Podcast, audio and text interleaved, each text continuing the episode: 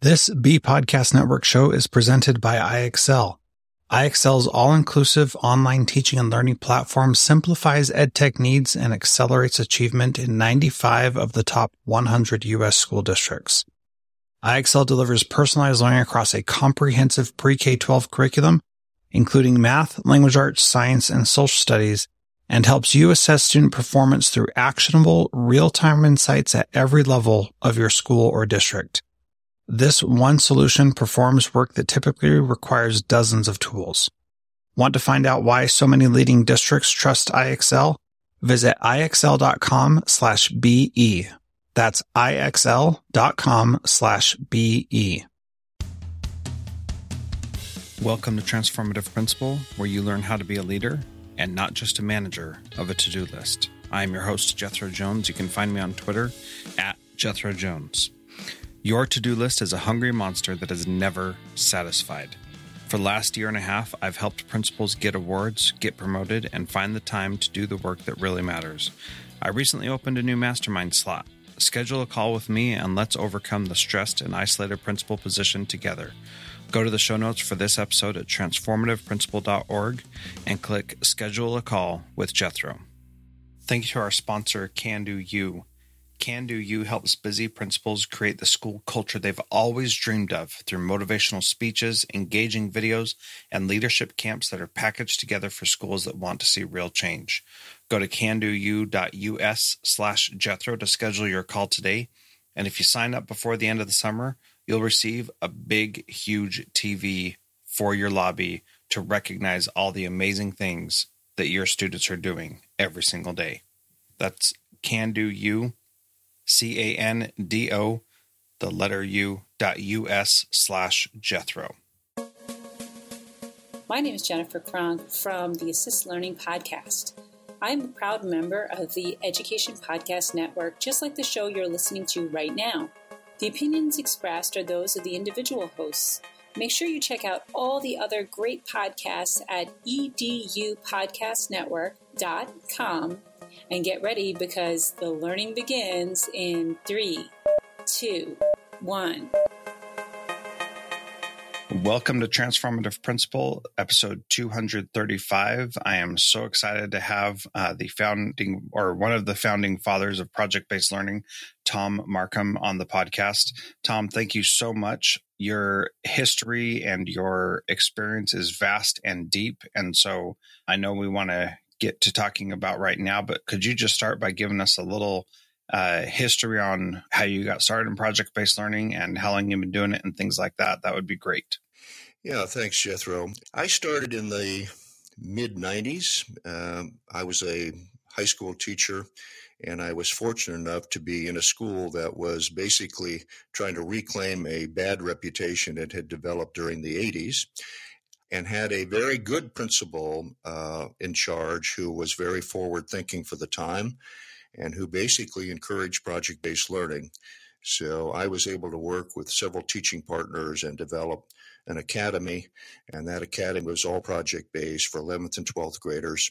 And that's where I pretty much cut my teeth on project based learning.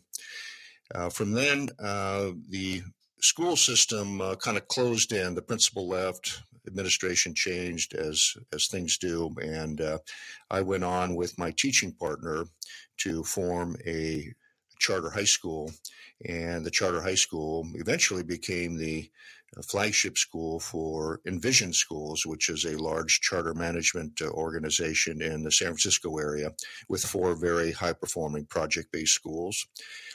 Uh, I then went on to work for the Buck Institute for Education, which is really the premier organization for PBL.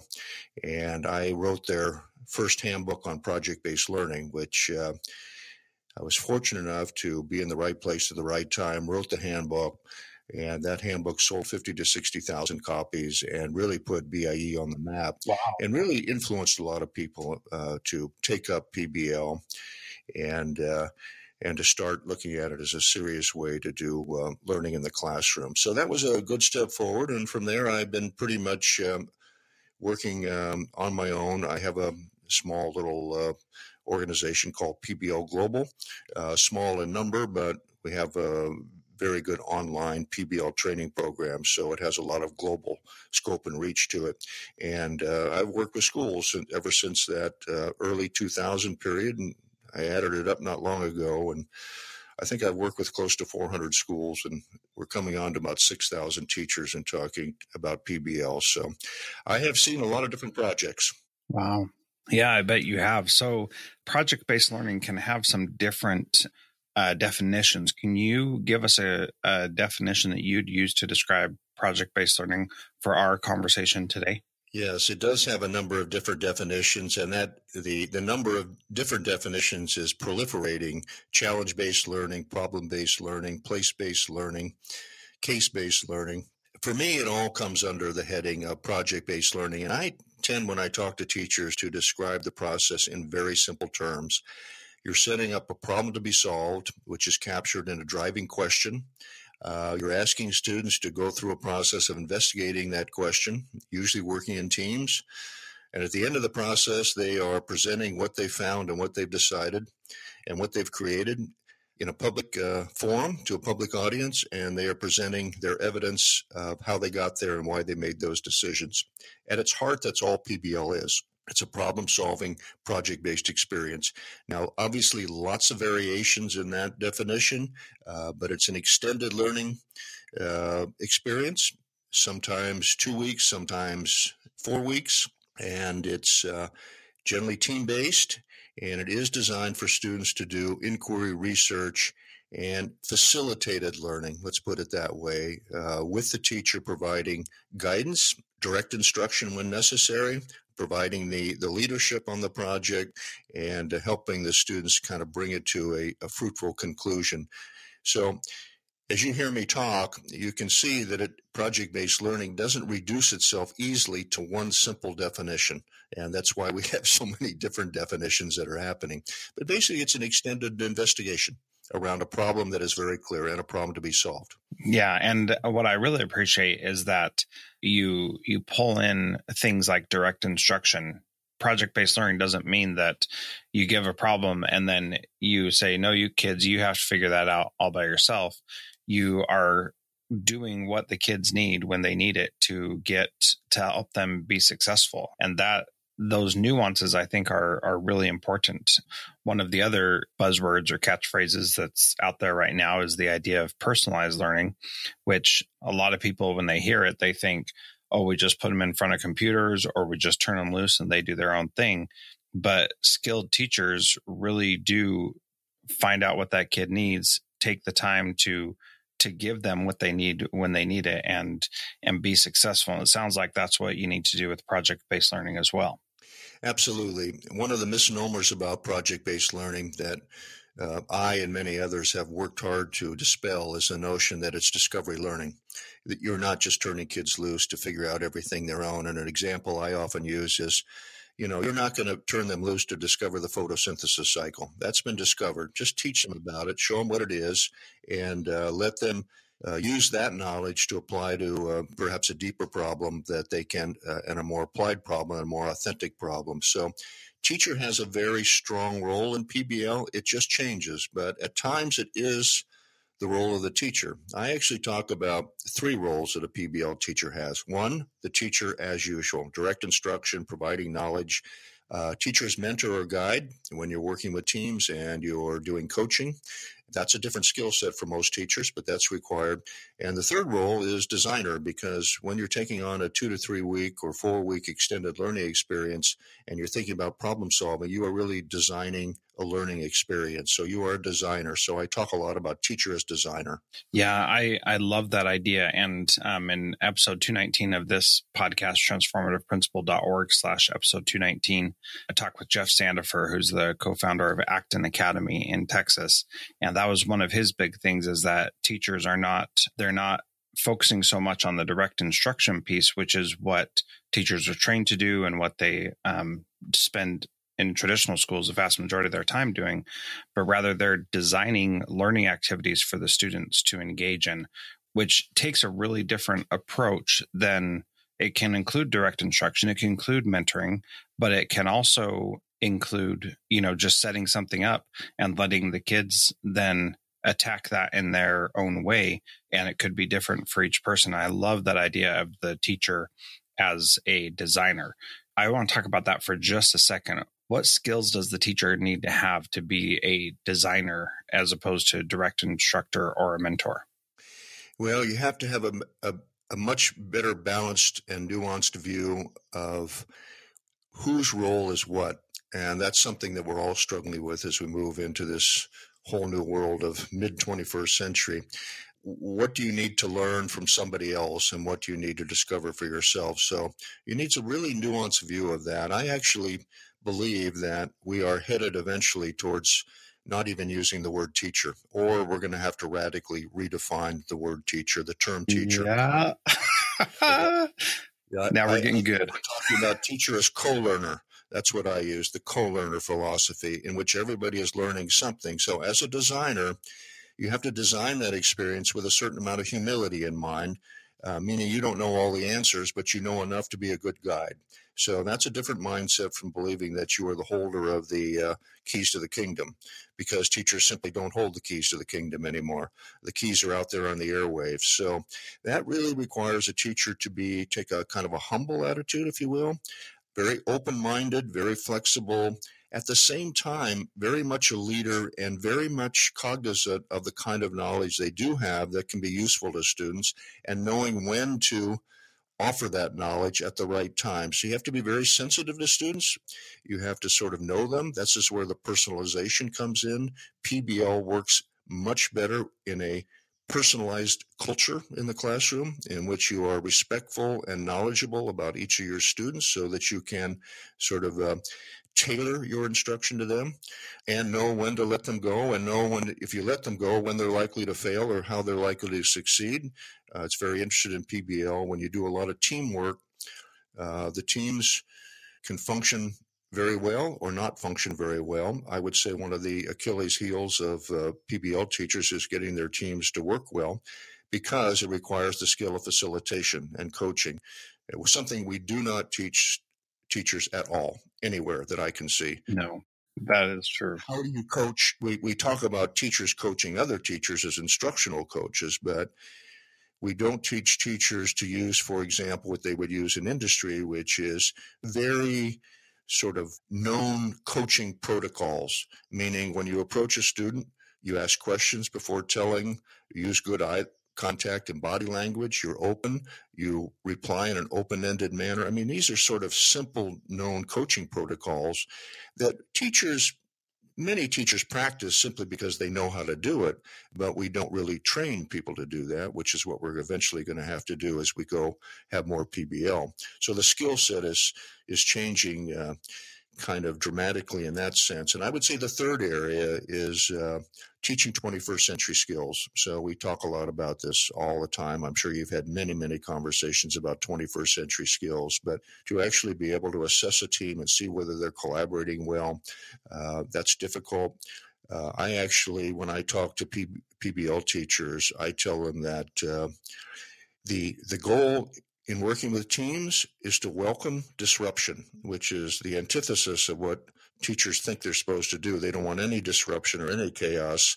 But in fact, when kids are working in a team of four or five or three, you're going to see them in their native environment and you're going to see their personalities emerge which you can either say, I'm going to put a lid on because I got to get work done, or you can say, you know what, now I see who they are. Now I can coach them. And I encourage the coaching aspect of it because the process of PBL is as important or more important than the final product. Yeah, that that piece, the process of PBL is as important or more important than the final product. That is so important. You know, it's interesting. One of the challenges, even in a school with teachers is the idea of having like a leadership team or other committees or teams and that idea of welcoming disruption that is really challenging for teachers nobody wants to disagree with the principal or with anybody else we've got this culture of nice where we want to always you know make everybody happy and feel good and all that stuff which is which is wonderful at its core. But then when it prevents us from having the difficult conversations that we need to have, then we we just continue being mediocre and never rising to the level that we could rise to if we had some of that welcomed disruption, as you called it. Yes, it even comes up uh, when you're talking about the role of the teacher as designer. So, to be a designer, you don't work by yourself in isolation. Uh, no designer out in the real world does that. So, when you're designing projects, um, you really have to work with colleagues. And so, when I'm working with teachers, uh, we do tuning protocols, which is a great tool for showing teachers how to interact with one another. But they really need to be reminded to be to critique as designers, meaning you have to say to your fellow teacher, you know what, that driving question you've set up doesn't make sense to me. I don't think it's going to work. And that is something that we actually don't do a lot of in education. Everything is, oh, that sounds wonderful. And you could do this. And we add on like 100 activities uh, instead of actually questioning the underlying uh, assumptions about how this project is going to be designed. So a lot of my work in that area is helping teachers become good critique uh, become uh, good critics of projects in a kind, respectful way. So, how do we teach teachers to do that? Because that that I mean, that's a huge question that I know we don't have time for. But in our short time here, what's something we can do to teach teachers to be critiquers? Well, one place that's obvious to start is with schools of education, and maybe spending a little bit less time on classroom management and the history of education and reading every work by John Dewey, and instead kind of focus on some personal skills that are required to actually teach 21st century skills to students. Because if you don't possess those skills, you can't really teach them. And so, if I had my druthers, I would put uh, every new teacher in a new in their first semester of their of their credential program through some sort of personal profile and self evaluation of their skills and mindset so that you develop sort of a sense of these are my areas for growth. So if you're not a good listener, you're never going to teach good communication skills and you're not going to hit that C for sure.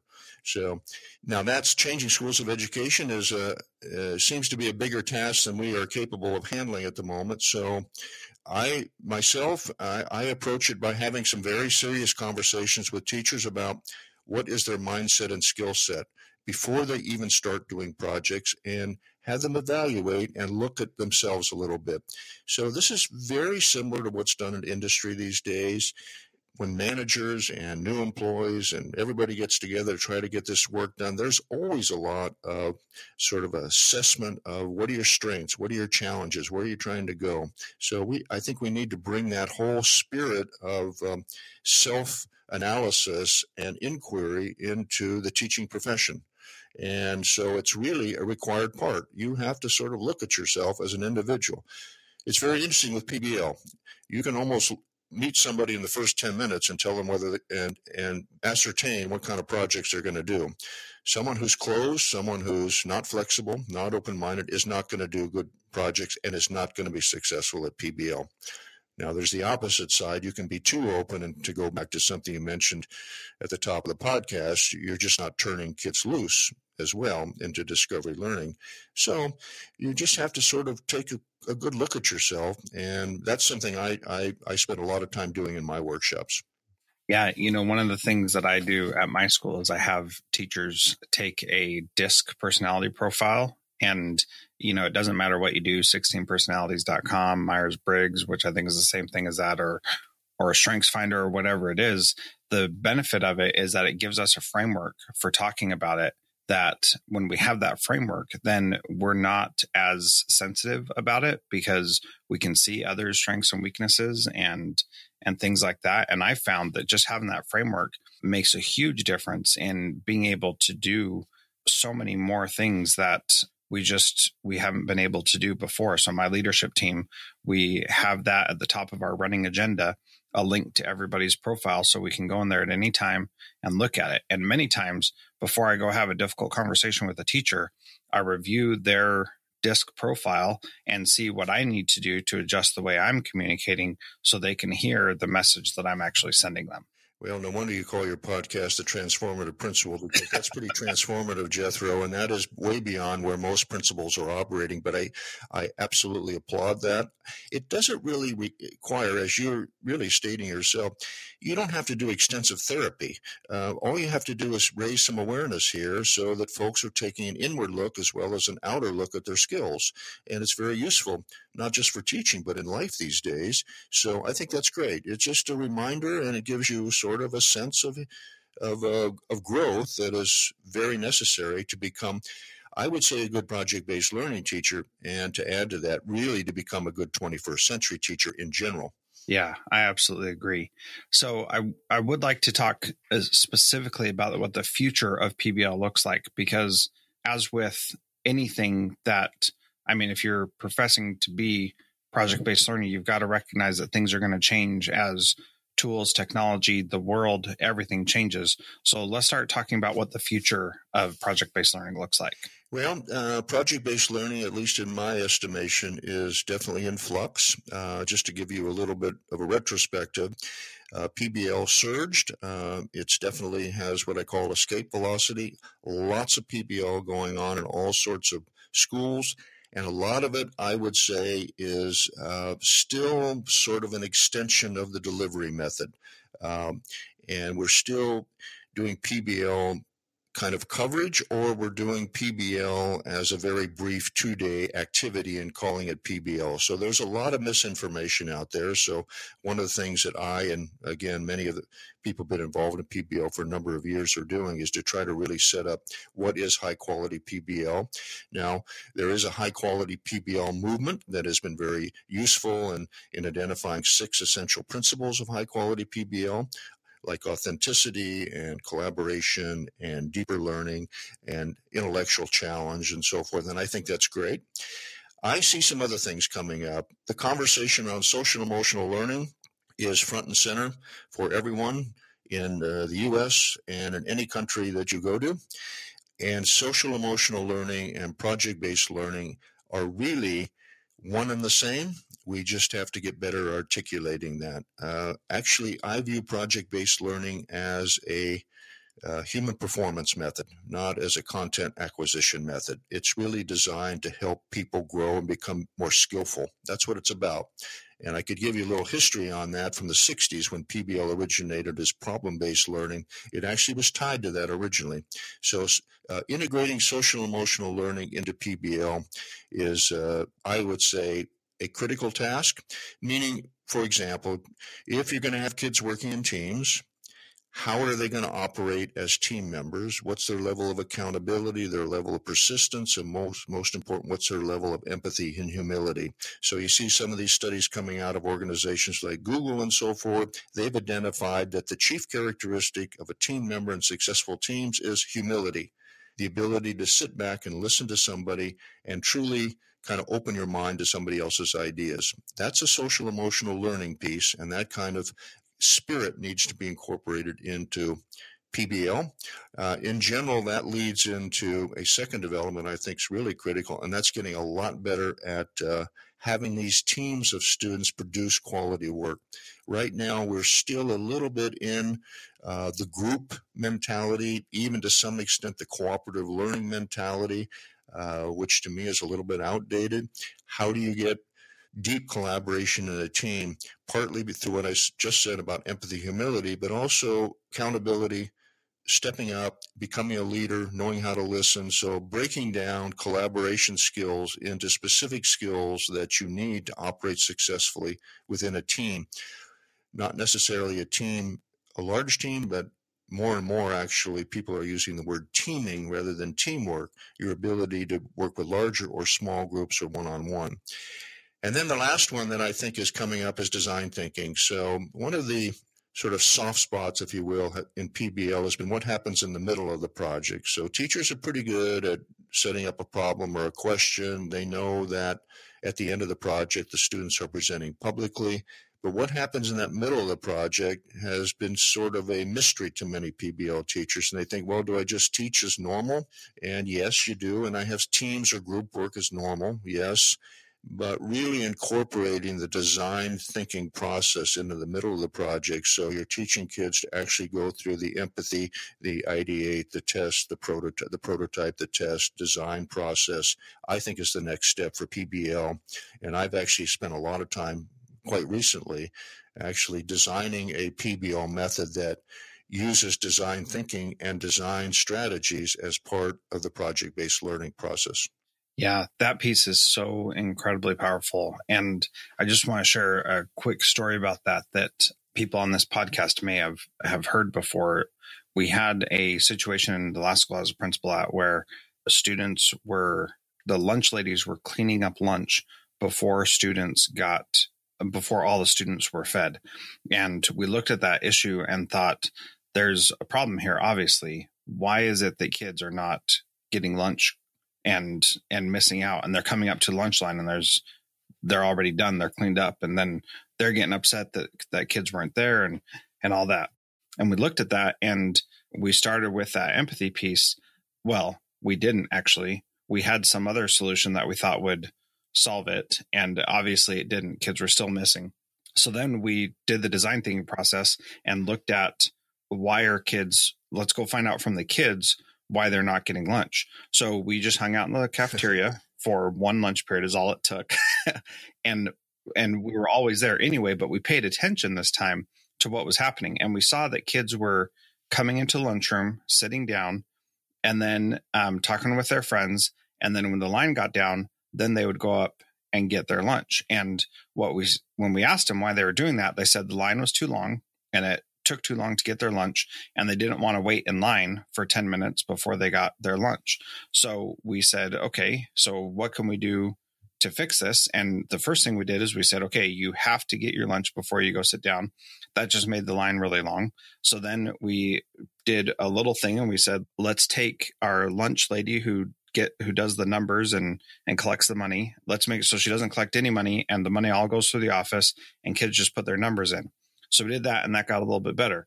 And then we iterated and said, let's make it so there are two stations where kids can enter their lunch numbers. And with that, we were able to get all the kids through in instead of 20 minutes in a 30 minute lunch, we were able to get them through in seven minutes or something like that. It was a drastic reduction just by adding that one little thing in. And then kids, because the time went by, because they went through the line so quickly, they didn't need to worry about that. And that, or worry about not getting their food and standing in line, not talking with their friends. And so that little thing of, you know, 30 minutes of my time as a principal figuring out that problem and solving it using the design thinking process totally changed how our lunchroom was run and behavior issues went down because kids weren't hungry. they were getting their food quickly. And it was just amazing to see how using that process, and we very specifically used a design thinking process to go through that and make sure that it was working effectively for our students. And what a fun thing to do. And then when you teach kids how to do that, then they, when they follow it, then they see the same kinds of positive results. And the great thing about it is that it's never done because you just say, okay, what's the new problem? What still isn't working perfectly? And things never work perfectly. So you always have room for improvement. And kids can deal with that a lot better when they understand that that's exactly the case, that things aren't always perfect and it's okay. I love that example. It's a perfect example. Probably had a lot of unintended consequences, like the teachers with the afternoon classes probably had more settled down classes because kids weren't so hungry. so that's great. Exactly. Uh, yeah, perfect example. And I would just extend that a little bit. Uh, I often say to teachers who want to do projects and they're kind of like searching around for ideas, I said, within a mile of your school, there are 100 projects waiting there are just all sorts of issues to solve. Yeah. And so, one of the obviously one of the aspects of PBL is authenticity. And now you had an authentic problem in the lunchroom. That's perfect. But there's a lot of authentic problems just waiting outside also for kids to work on. I, and I should mention that probably when you ask about the future of PBL, I think more and more PBL is going to be uh, aimed at service and social entrepreneurship and the common good. Now, in my view, uh, the way the world is changing and what's necessary and where kids want to go, as you can see by Parkland and some of these other events, uh, kids want to be more involved in the issues of the day. And PBL is a perfectly good way to do that while still retaining some sense of order and knowledge and accountability and learning and so forth. But I think that's going to be part of the future of PBL. Uh, myself, I don't see how the whole standards based movement is going to contain over the next two decades what needs to be done in the world. And I think we're going to see some pushback and some shifts. So PBL, very service oriented and very applicable to service learning. Yeah, you know, one of the things that I'm working on right now is in my district creating a researching a K 12 magnet school where the focus will be competency based learning that is based on solving problems. And so instead of starting with the standards and then trying to get the kids to reach those, we start with a problem and we figure out what standards the kids passed or met or understood through that process. And one of the the big issues already is and we're just starting so we're in the beginning stages one of the big issues already is the idea that they learn so much more than just whatever they're supposed to learn in that grade. Just a quick story to help illustrate that. My daughter is in kindergarten right now, and she, at the beginning of this calendar year, we set goals as a family, and she wanted her goal to be able to read by the end of the year. And, you know, she didn't really understand that, uh, what that really meant or anything, but that's okay. She set this goal. And she then every single day made sure that she was reading and was working hard at it every single day, which was really cool to see. But her goal of reading was great and wonderful, and I'm glad she can read. But what was really amazing, Thom, was that her understanding that she could set a goal and achieve it, like that can't be measured in any school project as it is right now.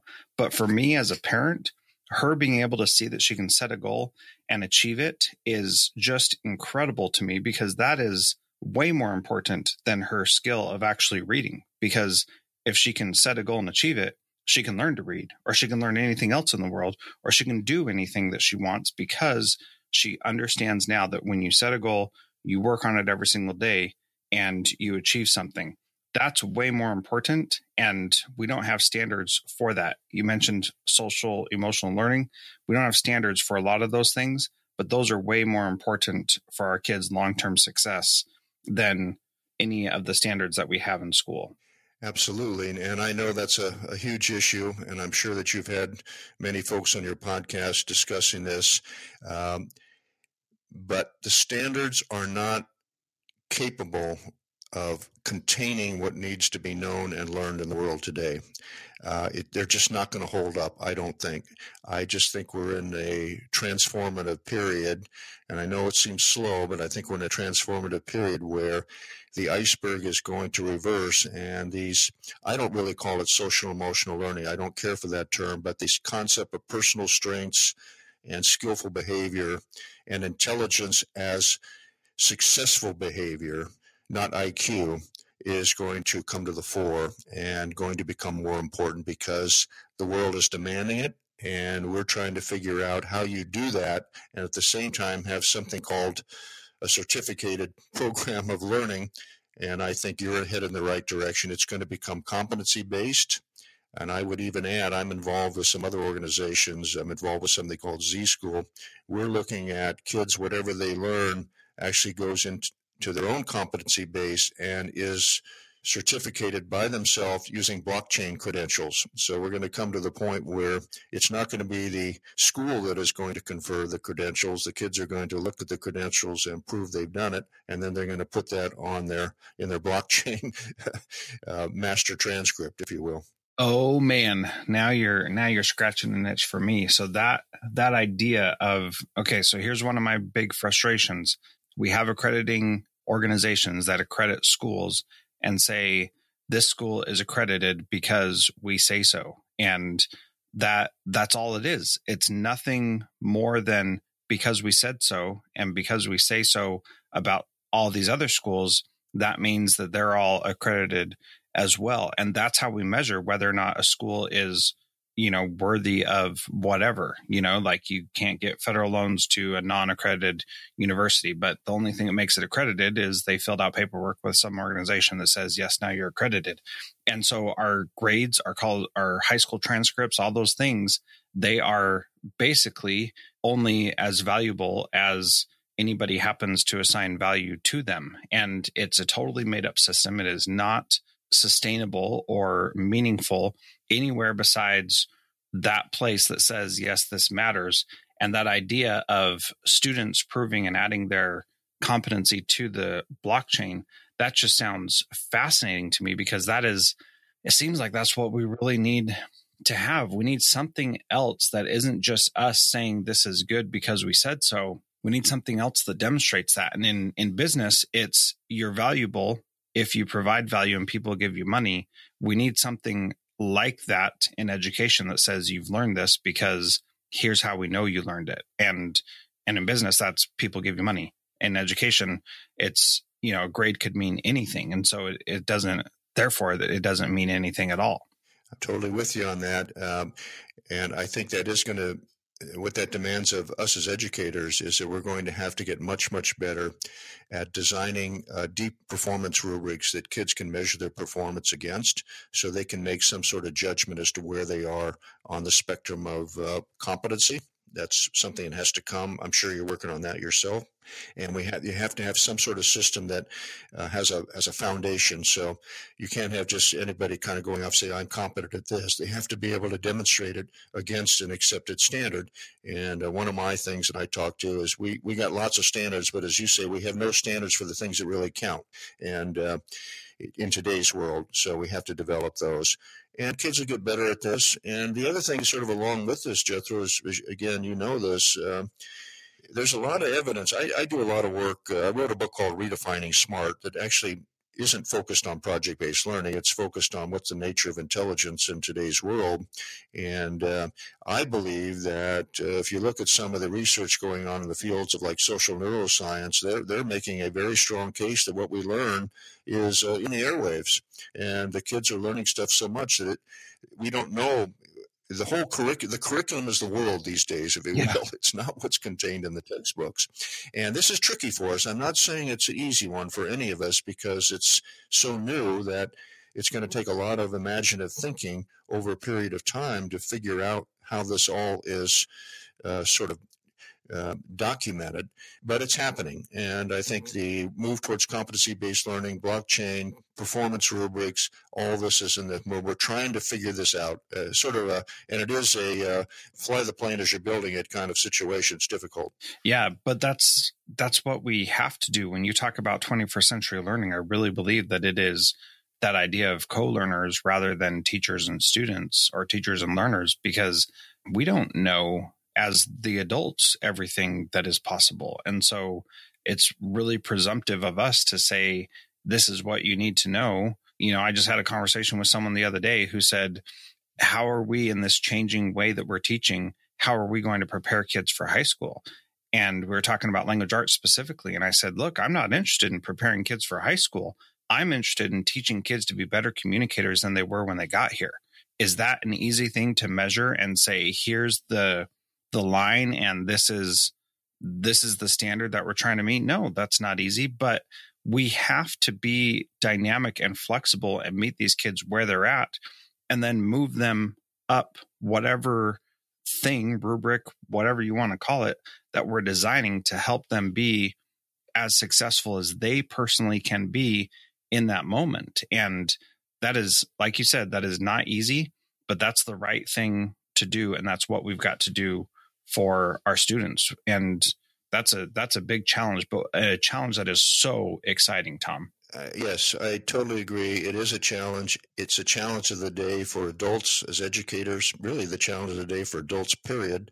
And uh, when you're undertaking that challenge is to kind of bring this back to PBL in your classroom, you're trying to be a really good PBL teacher. You're really trying to address these issues on the ground in real time maybe not done perfectly, but really trying to do that. And I say to teachers, when you're doing that, you are in one of the most creative professions in the world right now and, and making one of the most noble efforts that you can make.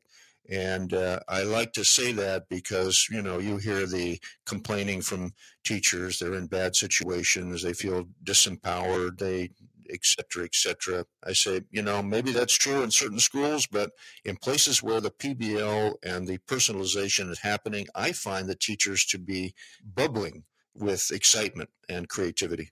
Yeah, that is absolutely the case, man. Thom, this is this has been a wonderful conversation. I think you and I could probably talk for a long time because I have a bunch more questions, but I want to respect your time and and get to my last question of the day, which is after all we've talked about, what is one thing that a principal can do this week to be a transformative leader like you? Well, I'm, this is going to sound like a commercial plug, Jethro, but uh, I honestly believe that every teacher ought to have some basic training in project based learning. Number one, if they want to do projects. Number two, to understand the philosophy. And the only way we're ever going to do that is to do it online. There aren't enough workshop hours in the day to do it. There aren't enough people who know this field to do it. So I really, that's the reason I started PBL Global and put two really good online PBL programs up there. One is on the how of PBL, and the second one relates to a lot of our conversation. How do you become an inquiry based teacher? What is the skill set mindset that you need to have.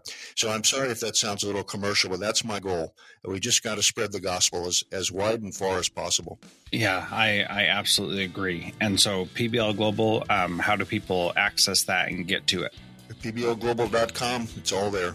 Nice and easy. I like that. Thom, thank you so much for being a part of Transformative Principal today. My pleasure, Jethro. Great conversation. I really appreciate it.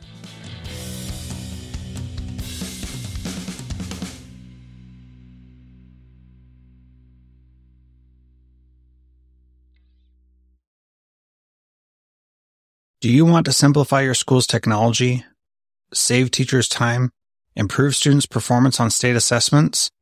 You can do it all, but don't waste another minute. Head straight to ixl.com slash BE to learn how IXL's research proven teaching and learning platform can help you achieve all these goals. That's ixl.com slash BE.